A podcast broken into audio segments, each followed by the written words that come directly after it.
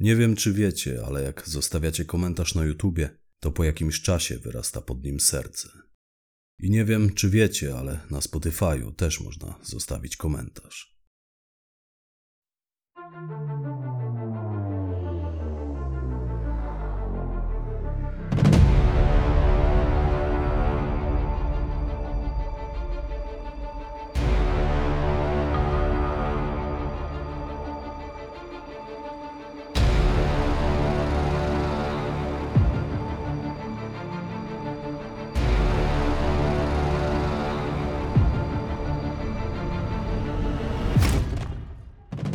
Cześć, witam na moim kanale. Ja mam na imię Piotrek i zapraszam Cię serdecznie do odsłuchania jednego z odcinków mojej audycji pod tytułem Stenogramy zbrodni.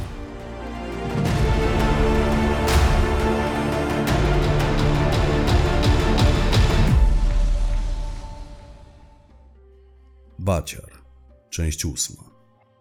Fragment stenogramu zeznań Arkadiusza C. Jeśli to będzie tak dobry strzał, jak się zapowiada, to jego realizacja powinna oszczędzić nam sporo czasu i nerwów, w sensie tyrki. Tak brzmiały ostatnie słowa Wesołego, które wypowiedział tamtego poranka, kręcąc się po pokoju i brutalnie szczotkując zęby. Poranka, bo jak wspomniałem, gdy wracaliśmy na kwaterę, robiło się już jasno. Za budynków osiedla, domków jednorodzinnych, na którym pomieszkiwaliśmy, wyłaniały się już pierwsze promienie słońca. Z przeciwnej strony wciąż spozierał na mnie księżyc. Tak mi ten widok jakoś zapadł w pamięć, gdy jeszcze przed tym, zanim położyłem się spać, paliłem papierosa na balkonie. No i morze. Bałtyk było widać z tego balkonu. Ależ mi brakuje tego widoku. Niech panie zobaczą, aż mam gęsią skórkę. Na kwaterę weszliśmy bezszelestnie, potem już jak zwykle konspira. Nie powinno się rozmawiać o swoich planach pośród cudzych ścian, lubił mawiać wesoły a ja lubiłem czerpać z tych jego prostych powiedzonek, bo wtedy też coś podobnego wymówił. A potem położyliśmy się spać i spaliśmy prawie do południa, natomiast zaraz po obiedzie udaliśmy się pod adres znajdujący się na przedmieściach Sopotu hurtowni, by zdążyć rozejrzeć się po jej okolicy, zanim zostałaby zamknięta. Okazało się, że ona naprawdę istniała, była czynna od 8 do 18 i wiele wskazywało na to, że świetnie jak na tamte czasy prosperowała. W każdym razie na okalającym ją podwórzu sporo się działo, ruch na jej terenie panował dość spory. Udało nam się jeszcze tego samego popołudnia ustalić właściciela tego przybytku, bo był to osobnik, który najwidoczniej lubił powyżywać się na swoich pracownikach. Podjechawszy pod tę hurtownię, staliśmy się świadkami sceny, kiedy ten ostro zrugał jedną ze swoich pracownic. Z tego, co dotarło do naszych uszu, udało nam się wywnioskować, że owa kobieta, posprzątawszy biuro swojego szefa, nie zamknęła okna i przeciąg przewrócił stojący na jego biurku wazon. Woda miała zniszczyć zalegające tam faktury. I facet wpadł przez to w dziki szał.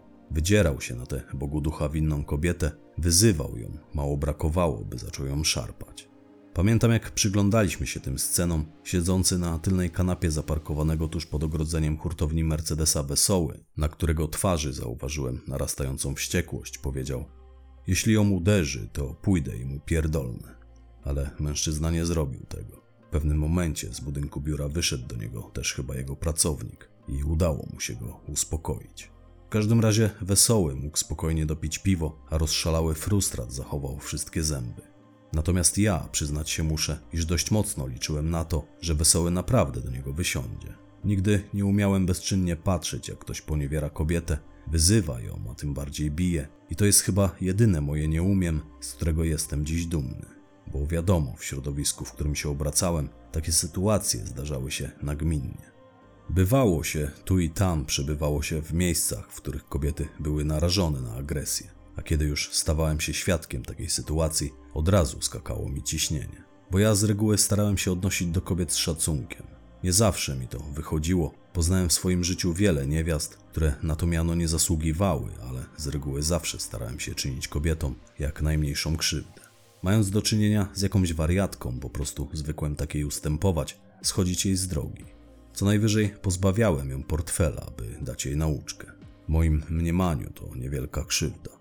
Może się to paniom wydać dziwne, ale szacunku do kobiet nauczyli mnie moi kompani bandyci. Wesoły może nie do końca jest dobrym przykładem, bo przecież wcale nie tak dawno mówiłem o tym, jak potraktował dziewczę, które naprowadziło zabójców na lolka, no i na nas. Na mnie i wesołego, bo najpewniej my też mieliśmy paść trupem w tym ponurym korytarzu, więc wesoły może nie jest dobrym przykładem, ale za to, gdy baciar znalazł się w podobnej sytuacji, ujrzał mężczyznę czyniącego kobiecie brutalne zło, to nie raz i nie dwa byłem świadkiem, jak jeden czy dwaj tacy damscy bokserzy zmuszeni byli zbierać z podłogi własne zęby. Dosłownie. Po tym jak wuja z takim skończył i nakazywał mu posprzątać powstały bałagan, bo w kilku przypadkach tak właśnie było, to kiedyś pewnego damskiego boksera na oczach kilkunastu świadków zmusił do tego, by ten pozbierał z podłogi swoje zęby i wypierdalał. O ile dobrze pamiętam, to była jakaś impreza w stylu urodzin czy imienin. A tak, to była niezapomniana impreza z okazji moich osiemnastych urodzin. Przerodziła się potem w krwawą jatkę. Powtórzę to po raz setny już chyba, ale świat, w którym się obracaliśmy, bywał niezwykle brutalny. I jest brutalny, bo on wciąż istnieje. O tam, za tymi ścianami, tyle że ja dzisiaj jestem tutaj. W każdym razie zdarzało mi się jeszcze jako nastolatkowi dość często bywać świadkiem konfrontacji bandytów o różnym światopoglądzie, o różnym podejściu do kobiet przy czym światopogląd Baciara zwykle brał górę nad światopoglądem innych. On po prostu był dobrym wojownikiem, miał serce do walki, a im dalej w las, tym bardziej nakręcał się jak budzik. Jak już doszło do jakiejś scysji, to nie potrafił odpuścić. Za wszelką cenę dążył do konfrontacji. Pamiętam jak kiedyś po zadymie w poznańskiej dyskotece, na którą się wspólnie wybraliśmy, Baciar dość solidnie obił tam kilku facetów, dosłownie pozamiatał nimi wszystkie pajęczyny. Kiedy ta awantura dobiegła końca, sam też dość kiepsko wyglądał. Poszło oczywiście o kobietę, którą tamci na naszych oczach sponiewierali, i wuja, jak skończył im dawać lekcje pokory, to sam ledwo stał na nogach. Przy czym był z siebie naprawdę dumny, triumfował. Wyprowadziłem go z tej dyskoteki bocznymi drzwiami, bo tamci wezwali posiłki i atmosfera wokół nas w pewnym momencie zgęstniała na tyle, iż jedynym rozsądnym wyjściem było się ewakuować. Obawiając się, że wyniosą nas stamtąd na noszach, a najpewniej wyjechalibyśmy stamtąd w czarnych workach, ja widząc, że sytuacja robi się coraz bardziej nieciekawa, po prostu chwyciłem wuja za szmaty i wypchnąłem go na zewnątrz. A potem zaprowadziłem go do samochodu i uciekliśmy stamtąd, bo już nie było innego wyjścia. I też musiałem się z nim nasiłować, bo on gotów był już do kolejnej rundy. W pamięci utrwalił mi się taki obraz, jak ja, baciar i kobieta, w obronie której wówczas stanęliśmy. Mknęliśmy autem ulicami Poznania w kierunku naszego hotelu. Ja prowadziłem, wuja siedział po mojej prawicy. Ta kobieta, ona miała chyba na imię Monika, siedziała z tyłu. I wuja taki pochylony siedział, ściskał palcami nos, by zatamować krwawienie. Całą drogę pochylał się do przodu, starając się nie upaprać sobie krwią koszuli. Bardziej, aczkolwiek bardziej to też już się nie dało.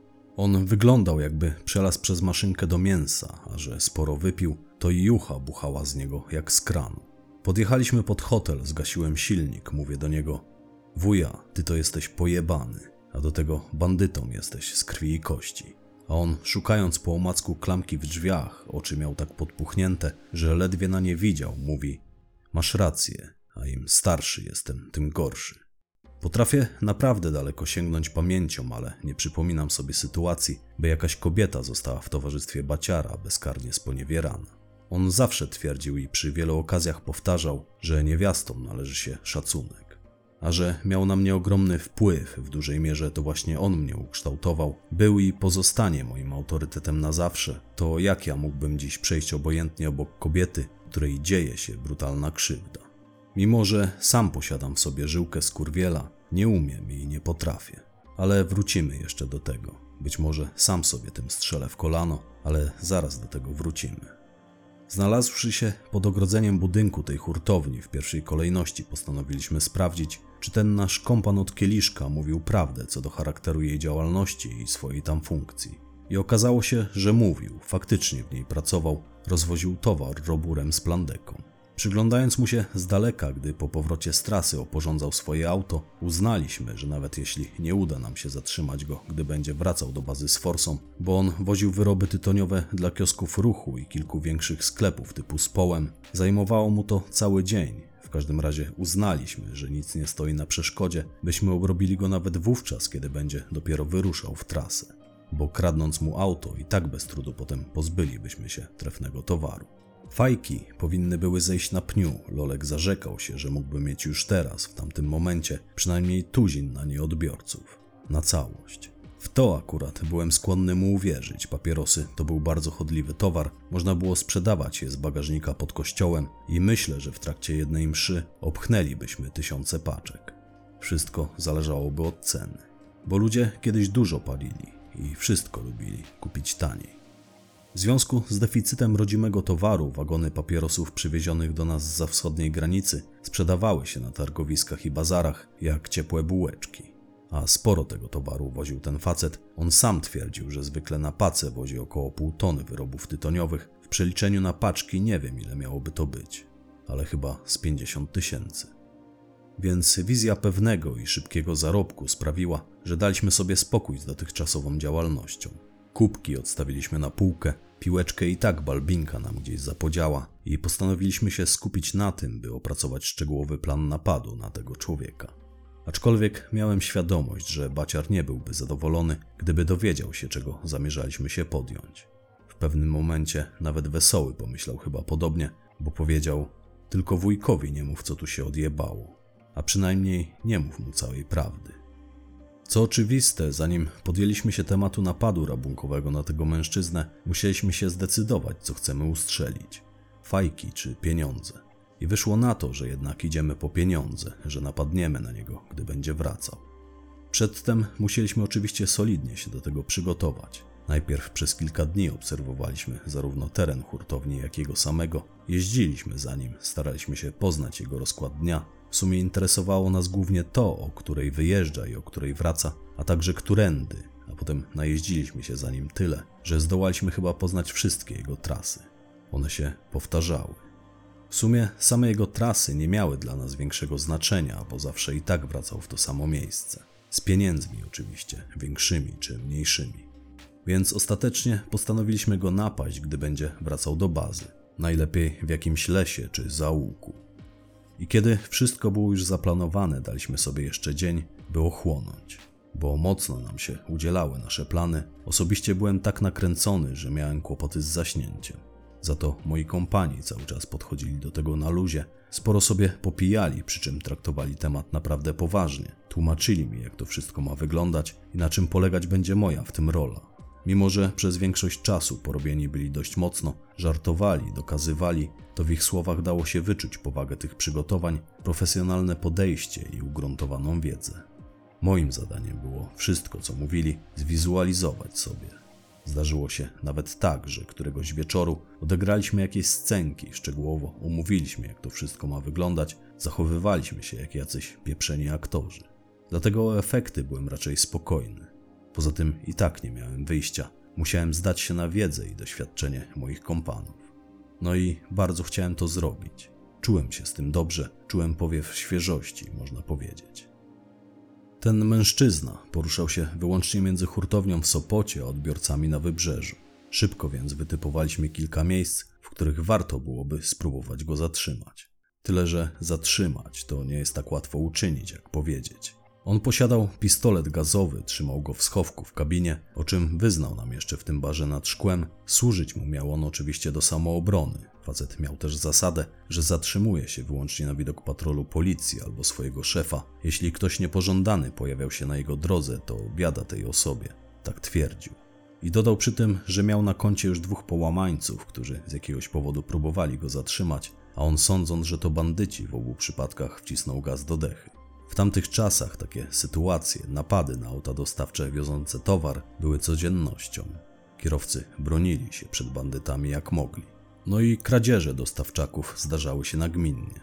Nawet ten mężczyzna powiedział, że to już jego trzecie auto, dwa poprzednie mu skradziono z towarem, gdy opuścił na chwilę kabinę. Jak twierdził, od tamtej pory, opuszczając samochód, zostawiał pod pokrowcem fotela kierowcy deskę nabitą gwoździami. To też taka stara metoda na złodziei samochodowych. Poznałem w swoim życiu kilku takich złodziei. Oni opowiadali mi, że po włamaniu do samochodu w pierwszej kolejności patrzą, czy pod pokrowcem fotela nie czeka na nich jakaś niespodzianka. Oczywiście my zamierzaliśmy uniknąć wszelkich dziwnych przygód, a przede wszystkim nieplanowanej śmierci pod kołami i zatrzymać tego dostawczaka tak jak przystało. Zamierzaliśmy podejść do tematu klasycznie i zrobić faceta metodą na glinę, to znaczy wcielić się w patrol ruchu drogowego.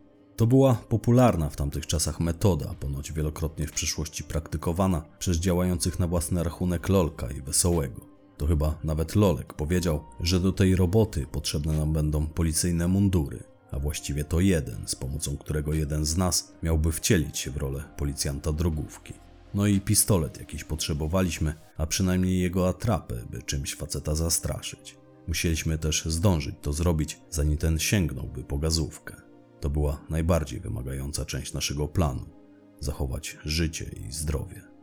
Zdobycie policyjnego munduru nie stanowiło na szczęście większego problemu. Mieliśmy przecież pieniądze, a jeśli je masz, to wiadomo. Otwierają się przed tobą wszelkie dotychczas zamknięte na głucho drzwi. I w tym celu udaliśmy się na miasto, gdzie odnaleźliśmy człowieka, który pojawił się przed kilkoma dniami w naszej kwaterze, by grozić nam śmiercią w przypadku, gdy nie zechcemy się opłacić lub opuścić Sopotu. On kilka razy przewinął nam się w okolicy Monciaka, stąd mniej więcej wiedzieliśmy, gdzie go szukać. Pamiętam, jak podeszliśmy do niego, filował przy wejściu na molo, gdzie akurat latały dla niego jego harty. Przynajmniej tak wywnioskowałem, przyglądając mu się. Więc podeszliśmy do niego, on ujrzawszy nas lekko się wzdrygnął, pomyślał być może, że przychodzimy odegrać się za spapraną kolację. Tyle, że wesoły zamiast na niego naskoczyć, czego pewnie tamten się spodziewał, wyciągnął ku niemu rękę, tamten niechętnie, ale podał mu swoją.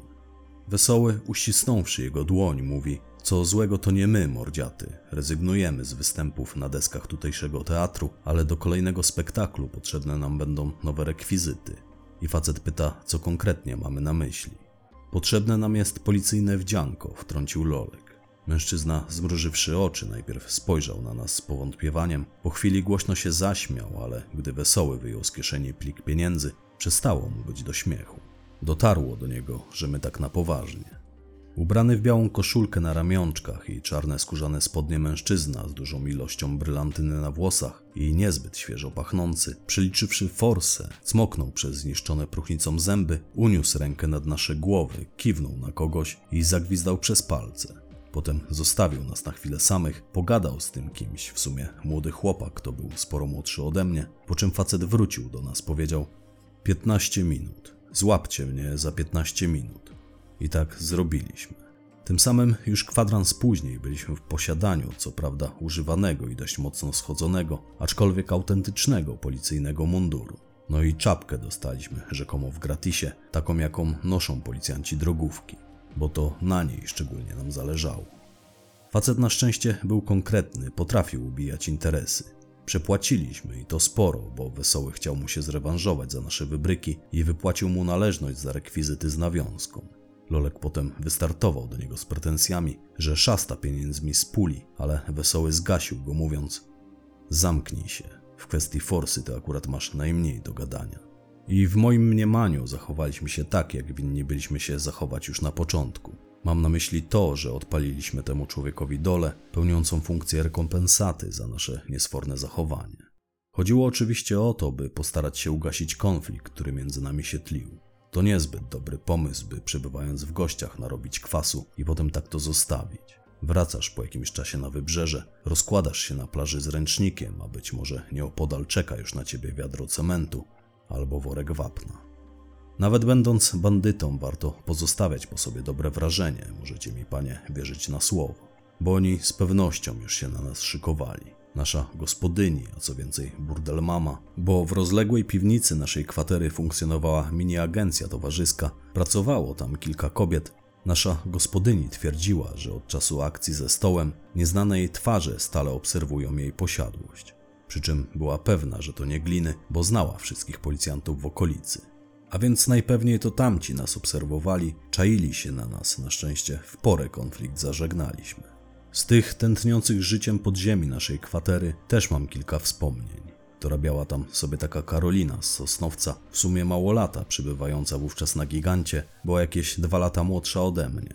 Pracowała u naszej gospodyni, aczkolwiek ona nie prostytuowała się, miała za zadanie sprzątać po gościach, przygotowywać im posiłki, no i sprzątała tam w tej piwnicy. Co istotne dla mnie, nauczyła mnie wtedy tańczyć.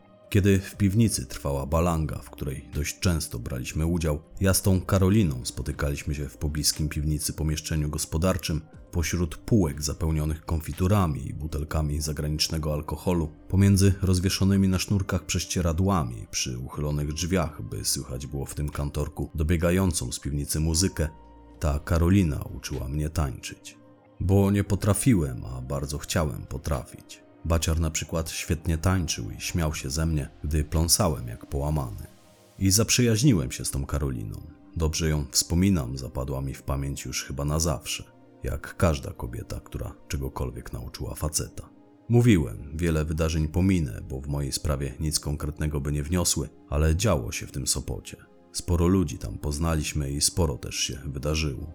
Przede wszystkim z tego względu, iż lubiliśmy się bawić, a i sezon na zabawę trwał wówczas w najlepsze. Kiedy wieczorami kończyliśmy tyrkę i przeliczaliśmy zdobytą forsę, dziwnym trafem któremuś z nas zawsze zapodziały się w kieszeni jakieś dodatkowe fundusze na zabawę. A to ja, a to Wesoły czy Lolek zawsze zrobiliśmy jeden portfel więcej. I potem szukaliśmy sobie miejsca, gdzie moglibyśmy te forsy wydać. Najczęściej robiliśmy to w kasynie. Mieliśmy bowiem sentyment do rulety. Ale wydawaliśmy forsę również w podziemiach naszej kwatery. Chodziliśmy tam pobawić się, potańczyć, pograć w karty. Póki jesteśmy młodzi, jak mawiał Wesoły. Niech sobie panie nie myślą, że jakoś szczególnie zależało nam na seksie, że chodziliśmy do takich miejsc owładnięci potrzebą odbycia stosunku. Nic z tych rzeczy. Po prostu ceniliśmy sobie dobrą zabawę i towarzystwo kobiet. A w związku z tym, że na mieście byliśmy spaleni, to spędzaliśmy czas w tych podziemiach.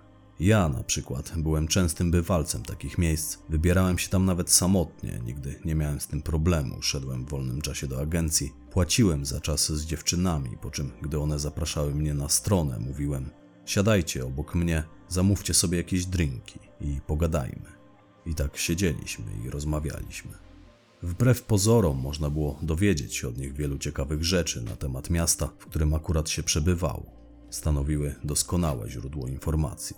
Ja cieszyłem się z towarzystwa tych kobiet, one znów były mi wdzięczne, że kupiłem ich czas i nie muszą go spędzać pośród podchmielonych kmiotów. Nie oszukujmy się, większość klientów takich agencji to pospolite obszczymury. Wesoły mawiał o takich, że zapach kobiety poznali, obwąchując bieliznę własnej siostry. W przeszłości głównie obszczymury korzystały z usług takich miejsc, bo na przykład dzisiaj pójście do burdelu czy bałaganu, jak to fantazyjnie nazywają, jest powodem do dumy dla wielu małolatów. Agencje stały się modne. Sporo w piątkowy wieczór pojawia się tam takich, którzy już w niedzielę stanąć mają na ślubnym kobiercu. Natomiast przyznam, że po mnie osobiście to płynie, ja nikomu w sumienie nie zaglądam.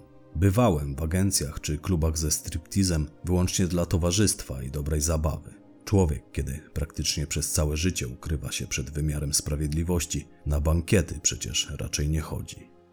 Nie, ja nie czuję się rycerzem, czuję się facetem. Nigdy nie skorzystałem z usług prostytutki, nigdy nie zapłaciłem za seks. Dla mnie to nic nobilitującego pójść do łóżka z kobietą, która nic do ciebie nie czuje, której się nie podobasz, którą być może życie do tego zmusiło, która w innych okolicznościach nawet by na ciebie nie spojrzała. Tak, szczycę się tym, ale wyłącznie przed samym sobą. Widzę, że niepotrzebnie zacząłem temat, ale wyjaśnijmy to sobie do końca. Szanowne panie, wyobraźcie sobie minę dziewczyny do towarzystwa, za której czas zapłaciłem i mówię do niej: Skoro mamy dwie godziny, to ubieraj się i chodźmy gdzieś na drinka. Gdzie indziej. Albo do teatru, jeśli chcesz. One, gdy mnie jeszcze nie znały, gdy pojawiałem się w jakimś klubie po raz pierwszy, najczęściej nie wiedziały, jak na moją propozycję zareagować, były zbite z tropu, natomiast ja bez krępacji obgadywałem temat z ich opiekunami, po prostu płaciłem im więcej. Stać mnie było.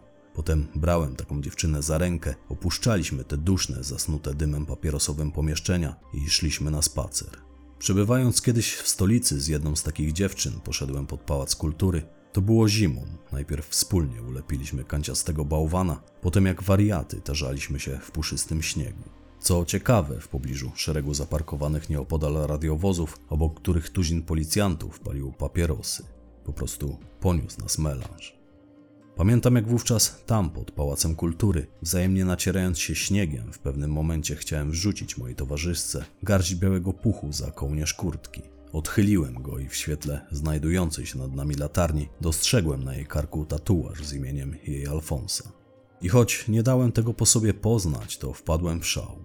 Usiadłem na śniegu obok niej, zrobiłem się sztywny, jakbym zamarzł. Tak zwyczajnie, po ludzku zrobiło mi się przykro. Przeszła mi jakakolwiek ochota na dalsze wygłupy.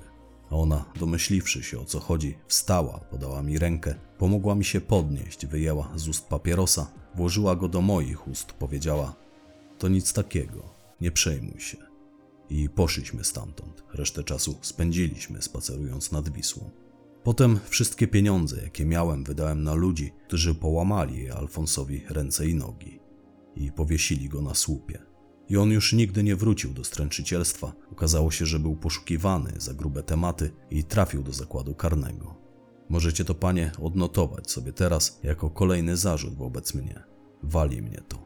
Przyznaję się, zleciłem pobicie tego cymbała. Dosięgła go sprawiedliwość 6 lutego 2012 roku w Warszawie, na Ursynowie. Nie trudno będzie wam ustalić szczegóły tego zdarzenia, ani też to, jak on się nazywał, bo o nagim, zmasakrowanym, powieszonym za ręce na latarni facecie, którego znalazł podążający nad ranem do pracy motorniczy, pisały wszystkie stołeczne gazety. Na szczęście mrozu wtedy nie było i się z tego wykaraskał, a po wyjściu ze szpitala trafił prosto do więzienia. Ale mówię, płynie to po mnie. Biorę to na siebie. Nienawidzę cymbałów, którzy karmią się kobiecą krzywdą, gardzę nimi. Tak było, jest i raczej już będzie. I już nawet nie mówię o innych mentach. Byłem kiedyś świadkiem jako ochroniarze pewnego klubu należącego do człowieka wyznającego wartości podobne jak ja, bo ja go akurat znałem, to był mój serdeczny znajomy, więc byłem świadkiem, jakiego ludzie przyfilowali w tym klubie osobnika, który jednej z bawiących się tam dziewczyn dorzucił coś do drinka. Z kieszeni wyjęli mu całe zawiniątko tego świństwa. Ponoć długo na niego polowali. Pamiętam, że cios głową, który otrzymał od jednego z tych ochroniarzy, wkomponował mu nos w mózg. Jak go podniesiono z posadzki, to dosłownie nie miał nosa. Potem został wciągnięty za nogi na antresolę i zrzucony z niej. Przeżył, ale co to za życie? Jak żyć, będąc kmiotem, który tak postępuje? O, wypraszam sobie. Okradać to jedno, biżuteria, rzecz nabyta, a pieniądze to tylko farbowany papier. Natomiast stręczyć kobiety wbrew ich woli, upokarzać je i poniewierać nimi, zmuszać je do zażywania narkotyków, tatuować im na karku swoje imię, to dla mnie coś zupełnie innego. Przynajmniej ja tak to widzę. Jeśli chcecie, to możecie mi dołożyć piątaka za to zlecenie pobicia. Przy wyroku, który mi grozi, i tak niewiele to zmieni. No bez przesady. Co z tego, że okradałem niewiasty? To tylko trochę emocji dla nich, na biedne zresztą nie trafiało. Kiedy na przykład Lolek skubnął kiedyś w sklepie pewnej staruszce portmonetkę z koszyka, ona zorientowawszy się w swojej stracie zaczęła jej nerwowo szukać, popłakała się, a ja nie omieszkałem donieść o tym wesołemu. Ten się oczywiście zagotował, porzucił nasze zakupy, dopadł Lolka tuż za kasami, chwycił go za kark, wyjął mu tę portmonetkę z kieszeni, dając ją mnie, powiedział: Odnieś to właścicielce, powiedz, że znalazłeś na podłodze, zapłać za jej sprawunki. Po czym zwrócił się do Lolka słowami: A ty zapierdalasz po kwiaty, a potem zaniesiesz tej kobiecie zakupy do domu. No i co miał począć biedny Lolo? Targał potem te torby na drugi koniec miasta. Już ja się postarałem, by były odpowiednio ciężkie. Nigdy nie zapomnę zaskoczonej miny naszej ofiary, bo finalnie doszło do sytuacji, kiedy zaczailiśmy się na tego dostawcę przy drodze, przemalowaliśmy wcześniej lewy bok fury wesołego w barwy policyjne, zużyliśmy na to pięć paczek farb plakatowych. Na dachu umieściliśmy coś na podobieństwo koguta, gablotę postawiliśmy w krzakach, malowanką do kierunku, z którego miał nadjechać nasz Milusiński, Potem ja wyszedłem na drogę i dając mu sygnały latarką, zatrzymałem go do kontroli. Stres był, nie powiem. Pierwszy raz brałem udział w podobnym przedsięwzięciu. To wszystko odbyło się późnym popołudniem. Facet, tak jak przypuszczaliśmy, wracał wówczas z utargiem, a dlatego ja go zatrzymywałem, bo okazało się, że ten mundur należał wcześniej do kogoś drobnego, a nie wiem czy nie do kobiety właśnie. I tylko ja, co prawda z dużym trudem, ale tylko ja zdołałem się w niego wcisnąć.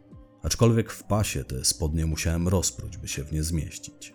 I pamiętam jak zerkam spod daszku czapki na tego typa, spod orzełka. Trzymałem go już wtedy na muszce atrapy pistoletu w typie włoskiej berety, którą nabyliśmy na pchlim targu. On obesrał się po pachy, pamiętam, gdy wyjąłem tę plastikową giwerę, a do niego dotarło, że to nie jest żadna policyjna kontrola, tylko ordynarny napad. Ale grzecznie uniósł w górę ręce, gdy padła taka komenda, a z za przydrożnych chaszczy wyłonili się moi uzbrojeni w kije kompanii. Wesoły był bez kominiarki, a Lolek naciągnął na głowę kawałek rajstopy. Pytałem Wesołego jeszcze przed akcją, czy nie chce się zamaskować, przecież jego łatwo byłoby rozpoznać po tych tatuażach, ale odparł: Wyjebane mam, martw się o siebie. I więcej nie nalegałem, a ten napadnięty przez nas typ spoglądał na mnie tak jakoś dziwnie. Potem przyjrzał się moim kompanom, jeszcze gdy ci wyłazili za tych krzaków. Widziałem, że uważnie wszystkie nam się przygląda, bo oczy mu latały i aż czoło zmarszczył. Ja miałem na nosie okulary przeciwsłoneczne i on się tak wyginał, jakby chciał mi pod nie zajrzeć, jakby coś kleił. I ostatecznie skleił pierdolony, bo mówi w pewnym momencie: Przecież my się znamy. Piliśmy razem przy jednym stoliku.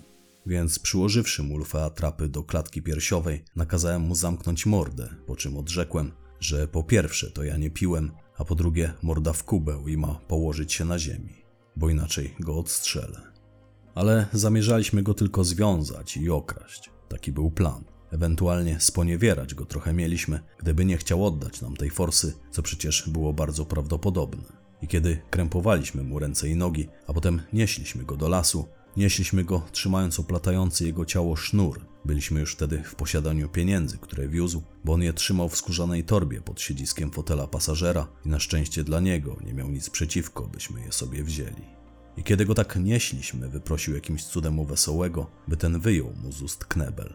Zaraz jak tylko ten go odetkał, wciąż niesiony przez nas facet, sporo się z nim namęczyliśmy, bo lekki nie był, a tam rosły wysokie chaszcze wokół. No i las był dość gęsty, co rusz on chwytał się dłońmi o jakieś gałęzie, za co przyjął kilka kuksańców od wesołego. Zamierzaliśmy przedrzeć się z nim w głąb lasu, a że był ciężki, to momentami ciągnęliśmy go po ściółce. Cały był fioletowy od jagód.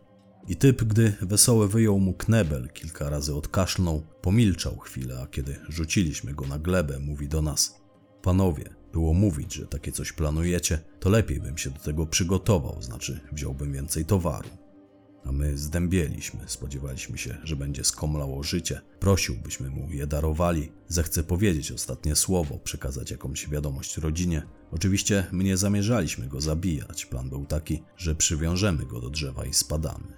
I gdy się już do tego szykowaliśmy, ten powiada: Nie musicie mnie wiązać, a jak już to lekko. Dajcie mi, panowie, parę tysięcy na piwo. Zostawcie mnie tu i ja pary z ust nie puszczę.